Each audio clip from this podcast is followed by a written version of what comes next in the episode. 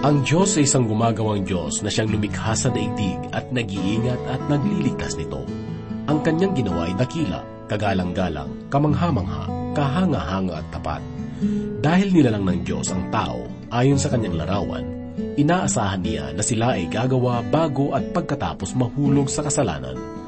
Nang ang kasalanan ay pumasok sa sanlibutan, ang kalagayan ng paggawa ay nagbago mula sa isang karaniwan at kagalakang gawain tungo sa isang pagsisikap na kadalas ay masakit at waring walang kabuluhan at kung minsan nagpapababa sa tao.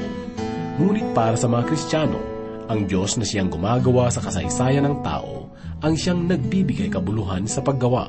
Ang layunin ng lahat ng ito ay upang magbigay ng kalwalhatian sa pangalan ng Diyos at upang pamahalaan ng may karunungan ng daigdig alang-alang sa Kanya. Dahil ang paggawa ay nagbubunga ng pagkita ng salapi upang may maibili ng pagkain at inumin at iba pang pangangailangan at nagbibigay rin ng pagkakataon upang magbahagi sa mga nangangailangan kaya itinagubilin sa atin ng Diyos ang katapatan sa trabaho at paglayo sa katamaran. Muli po nating tunghayan ang mensahe ng Diyos na matatagpuan sa ikatlong kabanata ng ikalawang Tesalonika, talatang 8 hanggang 18. Ito po ay minsan pangyahatid sa atin ni Pastor Rufino de la Peret, dito lamang po sa ating programa, Ang Paglalakbay.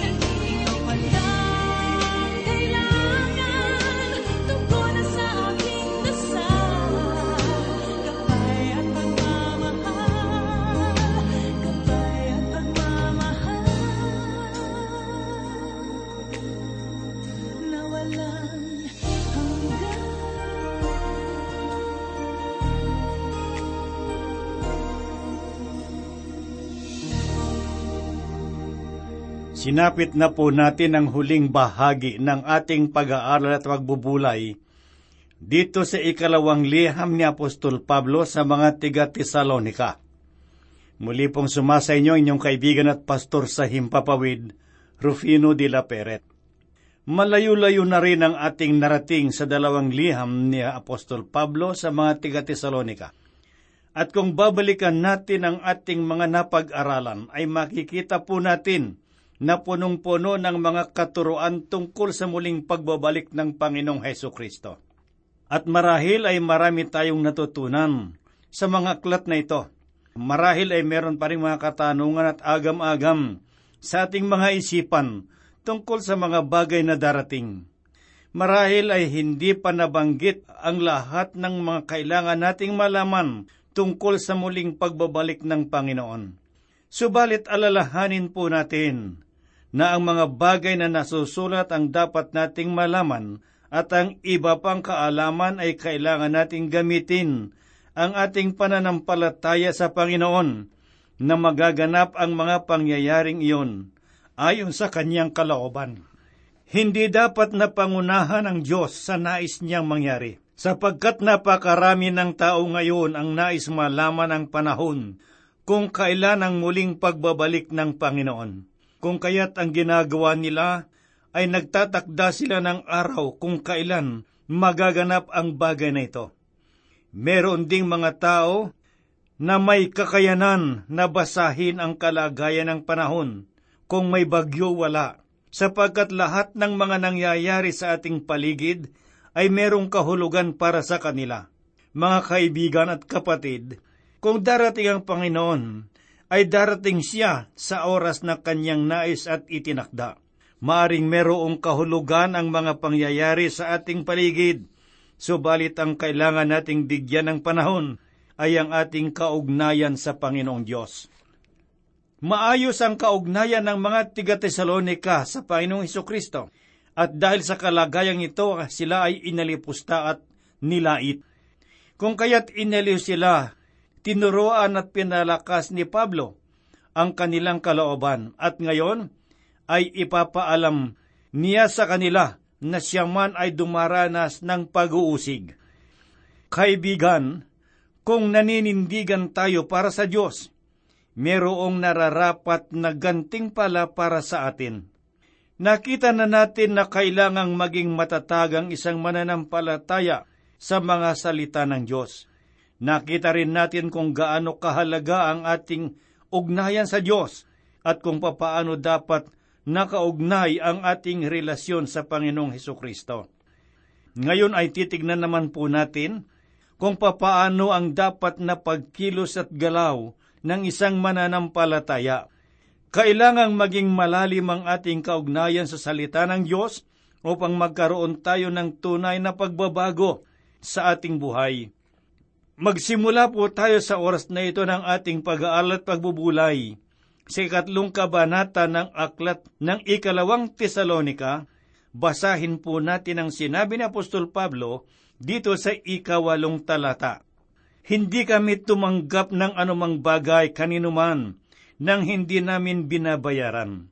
Nagpagal kami araw-gabi upang hindi maging pasanin ng sinuman.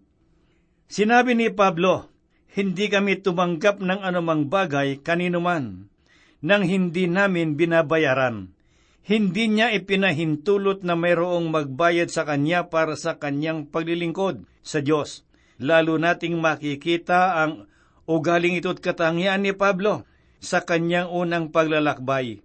Kung siya ay dumarating sa isang bayan bilang isang misyonero, walang nakahandang tulugan para sa kanya. Wala siyang sweldo, walang ibinibigay na salapi para sa kanya nang una siyang dumating sa kanilang bayan. Maingat siya sa kanyang bawat lakad. Nabanggit niya ang mga bagay na ito sa mga tiga-Korinto at sa mga tiga-Tesalonika. Noong nagtatag siya ng mga iglesia, ay nagtrabaho siya at naghanap buhay upang mapunan ang kanyang mga pangangailangan.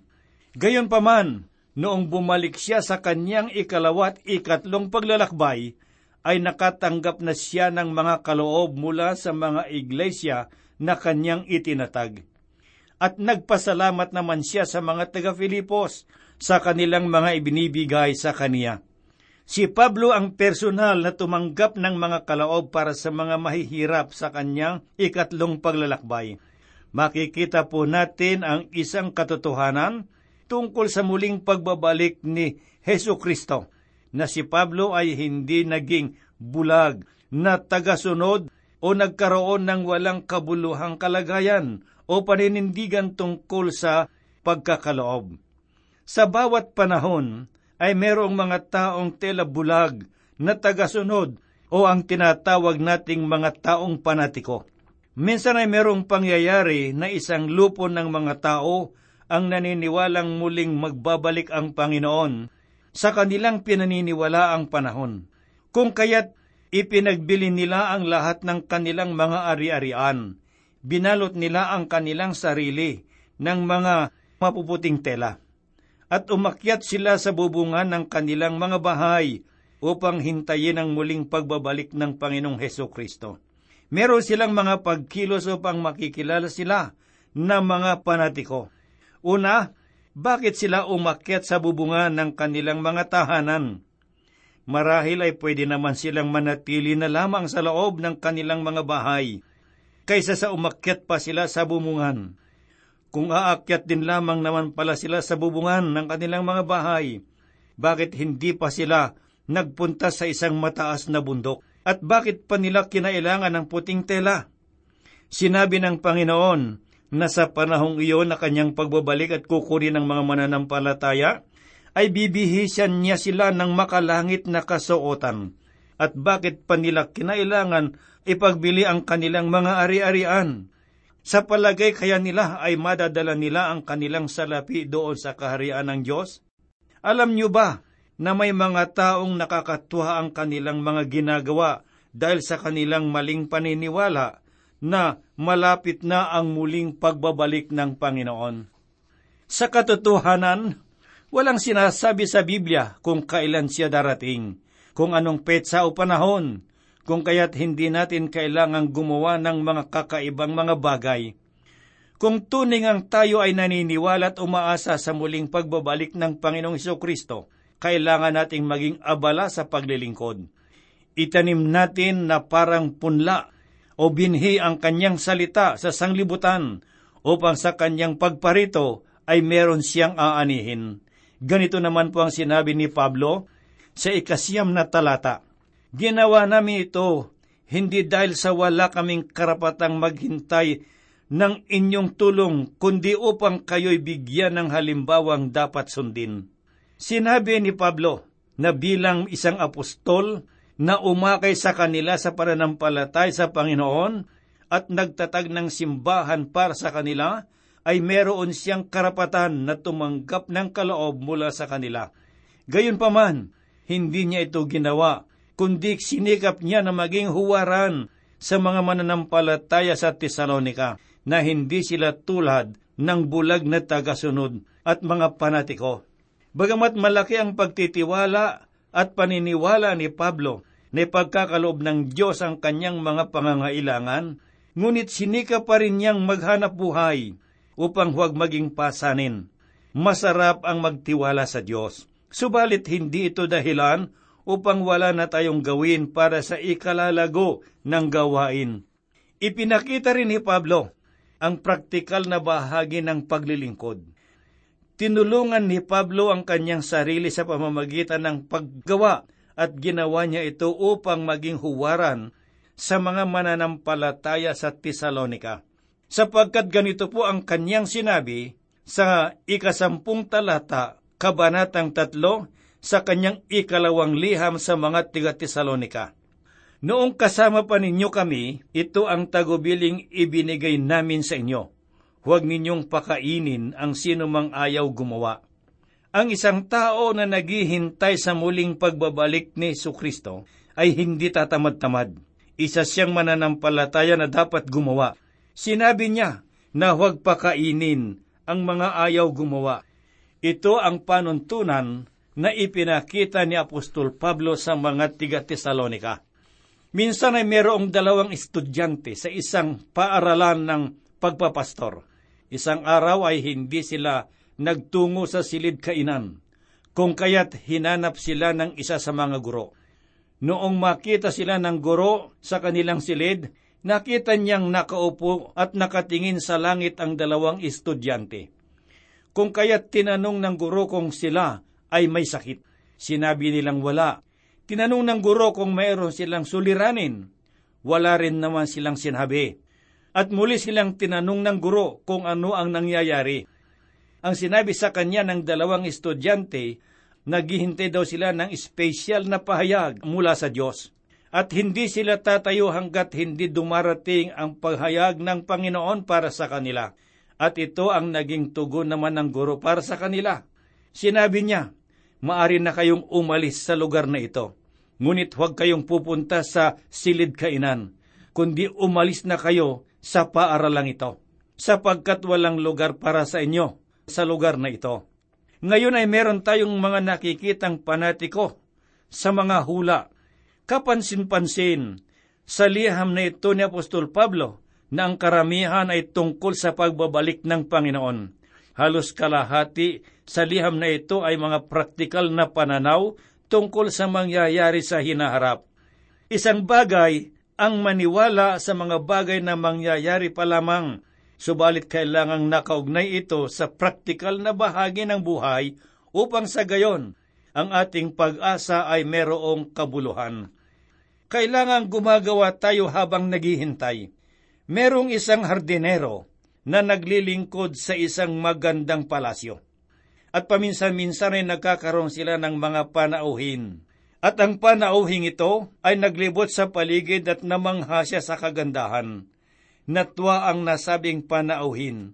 Kaya inanyayahan niya ang hardinero at ang kanyang asawa na sumalo sa kanya sa hapagkainan. Samantalang sila ay kumakain, nagtanong ang panauhin kung kailan huling nagpunta roon ang may-ari ng bahay. Ang sinabi ng hardinero, sampung taon na po ang nakararaan. Kung kaya't nagtanong ang panauhin, sinabi niya, bakit pinananatili mong maayos at maganda ang kapaligiran? Sumagot ang hardinero at sinabi niya, sapagkat inaasahan ko po na siya ay magbabalik anumang oras. Nagpatuloy sa pagtatanong ang panauhin at sinabi, Darating ba siya sa isang linggo? Sumagot ang hardinero, hindi ko po alam kung kailan siya magbabalik, subalit inaasahan kong siya ay babalik anumang oras. Bagamat hindi niya alam kung kailan magbabalik ang may-ari ng bahay, subalit siya ay nabuhay sa pag-asa na anumang sandali ay maaring dumating ang kanyang pinaglilingkuran. Hindi siya naghihintay na nakopo at walang ginagawa lamang. Naroon siya sa hardin na nagtatanim at naglilinis upang sa anumang sandali na dumating ang may-ari ay nakahanda ang lahat. Ito ang sinabi ni Apostol Pablo na kailangang matatag tayo sa gawain ng Diyos at maging tapat samantalang tayo ay naghihintay. Maraming mga panatiko ngayon ang hindi na gumagalaw at walang ginagawa at naghihintay na lamang sila sa pagdating ng Panginoon. At ano ang tagubili ni Pablo sa mga taong ganito? Ang sabi niya, huwag silang pakainin, kailangan nilang gumawa. Sa talatang labing isay ganito po naman ang sinasabi, Binanggit namin ito sapagkat nabalitaan naming may ilan sa inyo ang ayaw magtrabaho at walang inaatupag kundi manghimasok sa buhay ng may buhay. Meron tayong makikitang pangyayari dito sa talatang ito merong mga tao sa Tesalonika na hindi gumagawa ng anumang nakakatulong sa kanila. Wala silang pakialam sa pagpapahayag ng salita ng Diyos, subalit masyado silang abala. Sa halip na makatulong ay sila pa ang nagdudulot ng suliranin sa loob ng simbahan. Isang sirang mansanas lamang ang kailangan upang masira ang buong isang kain ng mansanas, at isang panatiko lamang sa loob ng simbahan ang kailangan upang masira ang maraming mananampalataya. Ito ang dahilan kung bakit pinagsabihan sila ni Apostol Pablo na lumayo sila sa mga tao na hindi namumuhay na maayos. Abala sila tulad ng mga anay. Nakakasira sila sa mga mananampalataya sa Tesalonika. Basahin po natin ang tinuran ni Apostol Pablo dito sa talatang labing dalawa na ganito ang kanyang sinabi. Sa pangalan ng Panginoong Heso Kristo, maigpit naming ipinagtatagubilin sa mga taong ito na sila ay maghanap buhay at mamuhay ng maayos. Pagiging praktikal ang nais na ipakita ni Pablo. Magkakaroon ng sagot sa maraming suliranin sa isang pangkaraniwang simbahan kung ang lahat ng mga abala at ang mga gumagawa ng kaguluhan ay magkaisa silang gagawa ng mga bagay na makakatulong sa ika o unlad ng gawain. Minsan ay merong lumapit na ingat yaman ng simbahan sa kanyang pastor at nagkwento tungkol sa mga kaguluhang ginagawa ng isang tao. Sapagkat madalas daw nitong punahin ang lahat ng mga nangyayari at kung saan napupunta ang kanyang ibinibigay na pera. Sinabi naman ng pastor, marahil ang taong iyon ay malaki ang kanyang ipinagkakaloob at nararapat lamang na malaman niya kung saan napupunta ang kanyang ibinibigay. Tumingin ng ingat yaman sa pastor at sinabi niya, Sampung piso lamang po ang ibinibigay niya sa loob ng isang taon. Higit pa sa kanyang ibinibigay, ang ginagawa niyang gulo. Marahil ay merong mga taong tulad nila sa loob ng iglesia sa Tesalonika at tinagubilinan sila na sila ay maghanap buhay at mamuhay na maayos. Sa talatang labing tatlo, ganito po ang sinabi ni Pablo, Mga kapatid, huwag kayong magsawa sa paggawa ng mabuti. Napakaganda ng pagpapayong ito na ginawa ni Pablo. Ang isang mananampalataya na umaasa sa muling pagbabalik ng Panginoong Hesus ay hindi dapat magsawa sa kanyang paghihintay at paglilingkod sa Panginoon. Sinabi ni Moody, Maaring napapagod ako sa trabaho, subalit hindi sa paglilingkod sa Panginoon. Dito sa talatang labing apat ng ikatlong kabanata sa ikalawang sulat ni Apostol Pablo sa mga tiga Tesalonika ay ganito po ang kanyang sinabi. Tandaan ninyo at iwasan ang sinumang ayaw sumunod sa mga tagubilin namin sa sulat na ito upang siya ay mapahiya. Kailangang iwasan natin sa simbahan ang sinumang gumagawa ng kaguluhan. Ngunit nakukuha pa rin nila ang pansin ng iba at napasusunod nila sa kanilang mga panukala. Subalit mahigpit ang tagubilin ni Pablo na lumayo at iwasan ang mga taong ito na ayaw sumunod sa kanilang mga layunin. Ang talatang labing lima, ganito po naman ang sinabi ni Pablo. Ngunit huwag naman ninyo siyang ituturing na kaaway. Sa halip, pangaralan ninyo bilang kapatid. Kailangang gawin pa rin natin ang lahat upang madala sa tama ang mga taong hindi gumagawa ng mga nararapat at hindi maayos ang kanilang pamumuhay sa Panginoon. Sapagkat sinabi po ni Pablo, dito sa talatang labing anim. Ang Panginoon na bukal ng kapayapaan ang siya nawang magkaloob sa inyo ng kapayapaan sa lahat ng pagkakataon. Nawa ay sumainyong lahat ang Panginoong Diyos. Ito ay napakagandang katangian na ipinakita ni Apostol Pablo. Ipinakita niya ang tunay na kapakumbabaan at tunay na pagmamahal sa kapatiran. Sa talatang labing pito'y ganito po ang kanyang winika. Akong si Pablo, ang sumulat ng pagbating ito. Binabati ko kayo. Ito ang aking lagda sa lahat ng sulat ko. Ganito ako sumulat. Pinatunayan lamang ni Pablo sa kanyang liham na ito na sa kanya nagmula ang sulat, at siya mismo sa kanyang mga kamay ang gumawa ng sulat na ito. Sa talatang labing waloy ganito po ang kanyang sinabi, Naway sumainyong lahat ang pagpapala ng ating Panginoong Heso Kristo natapos ang liham na ito sa pamamagitan ng isang pagbabasbas. Sa pagtatapos ng liham na ito ni Pablo, ay makikita po natin na itinuro niya ang kahalagahan ng kaalaman tungkol sa mga bagay na darating at ang kasamaan ng katamaran at ang pagiging panatiko. Sa pagtatapos ng liham na ito, hindi tayo iniwan ni Pablo na walang alam gawin samantalang naghihintay sa muling pagbabalik ng Panginoon. Tiniyak niya na habang tayo ay naghihintay, kailangan nating maging abala sa gawain at paglilingkod sa Panginoong Diyos. Mamuhay na may kabanalan at walang kapintasan sa Panginoon at bigyan ng kaluguran ng Diyos sa ating pamumuhay. Subalit mga kaibigan, hindi tayo maaring magkaroon ng pag-asa kung walang pananampalataya. Hindi sapat ang ating mabubuting gawa o ang ating pagkakaloob lamang. Ang kailangan ng Diyos ay taos-pusong pananalig sa Panginoon upang magkasama-sama tayo sa paghihintay at pag-asa na ang Diyos ay muling magbabalik at tayo ay magkakasamang paroroon sa Kanyang kaharian.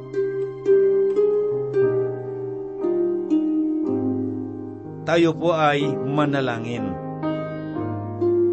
Maibigin at mapagpalang Ama, Diyos naming makapangyarihan sa lahat.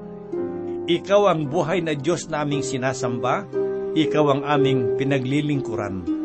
Salamat sa iyo sapagkat ang pag-ibig mo at pagmamahal ay hindi nagbabago. Mula noon, ngayon at magpakailanman.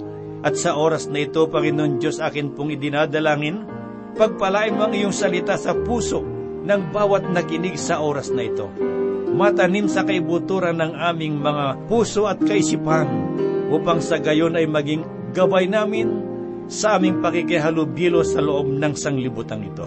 Dinadalangin ko rin, Panginoong Diyos, ang mga kaibigan at mga kapatid na merong mabibigat na karamdaman sa oras na ito. Marahil sila ay nawawalan ng pag-asa. Sila ay nanlulupaypay. Subalit kami naniniwala na ikaw ang makapangyarihang manggagamot. Nalalaman mo ang lunas sa bawat karamdaman. At sa oras na ito, Panginoon Diyos, akin po silang idinadalangin.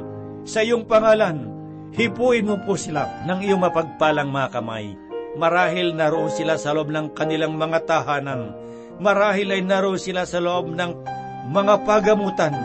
Subalit nakikinig sila ng iyong mga salita na sa pamamagitan ng mga salitang ito, Panginoon Diyos, ay maging matatag at matibay ang kanilang pananampalataya sa iyo. Gayun din, Panginoon Diyos, sa mga mananampalatayang nanlalamig sa kanilang mga pagtitiwala sa iyo, mangusap ka sa kanila. Yung mga naliligaw, yung mga lumalayo ng landas, Panginoong Diyos, magbalik loob sila sa iyo. Gayun din po, Panginoon, dinadalangin ko ang lahat ng mga kamanggagawa namin sa Transworld Radio. Panginoon Diyos, sa oras na ito, Ama, dinadalangin ko't itinataas sila sa iyong mga kamay. Kumilos ka sa kanila sang ayon sa kanilang mga pangangailangan. Panginoon, kami po'y nagtitiwalang lubos sa iyo tumaasa ng lahat ng ito iyong gagawin sapagkat ang lahat po'y aming hinihiling at idinadalangin sa banal na pangalan ng aming Panginoong Heso Kristo. Amen. Lumalakad ka sa banal na lupa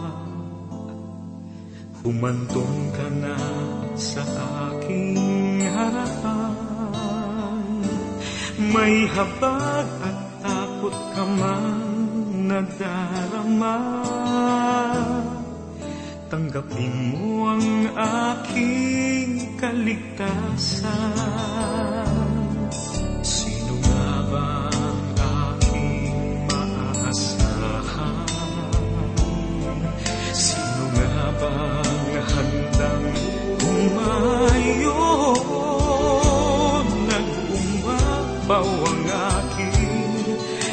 kaligayahan Nang sabihin mong ako'y isugo